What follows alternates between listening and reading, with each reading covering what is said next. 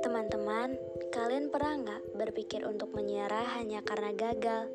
Aku yakin sebagian dari kita pernah berpikir seperti itu, dan aku pun pernah, hanya karena apa yang aku inginkan tak sesuai harapanku. Tapi saat aku menyerah, aku selalu berpikir, kalau aku terus-terusan seperti ini, tidak akan ada yang berubah pada diriku. Maka dari itu, aku bangkit dan memulai kembali untuk menjadi lebih baik. Aku yakin sekali pasti akan ada halangan untuk bangkit, seperti dihantui rasa ketakutan, rasa minder, dan lainnya. Contoh kalimatnya seperti ini. Kalau aku bangkit lagi, pasti akan gagal. Lalu kalau aku gagal, pasti orang-orang akan menjelekanku. Yaps, pemikiran seperti ini harus dihindarkan. Bagaimana kita bisa maju kalau selalu memikirkan yang belum dicoba?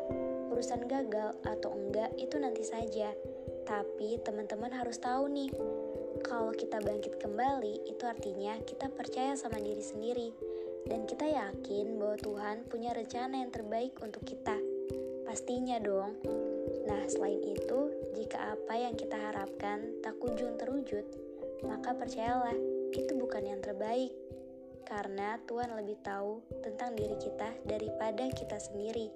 Dan hal itu akan selalu Tuhan gantikan dengan yang lebih baik. Semangat semuanya.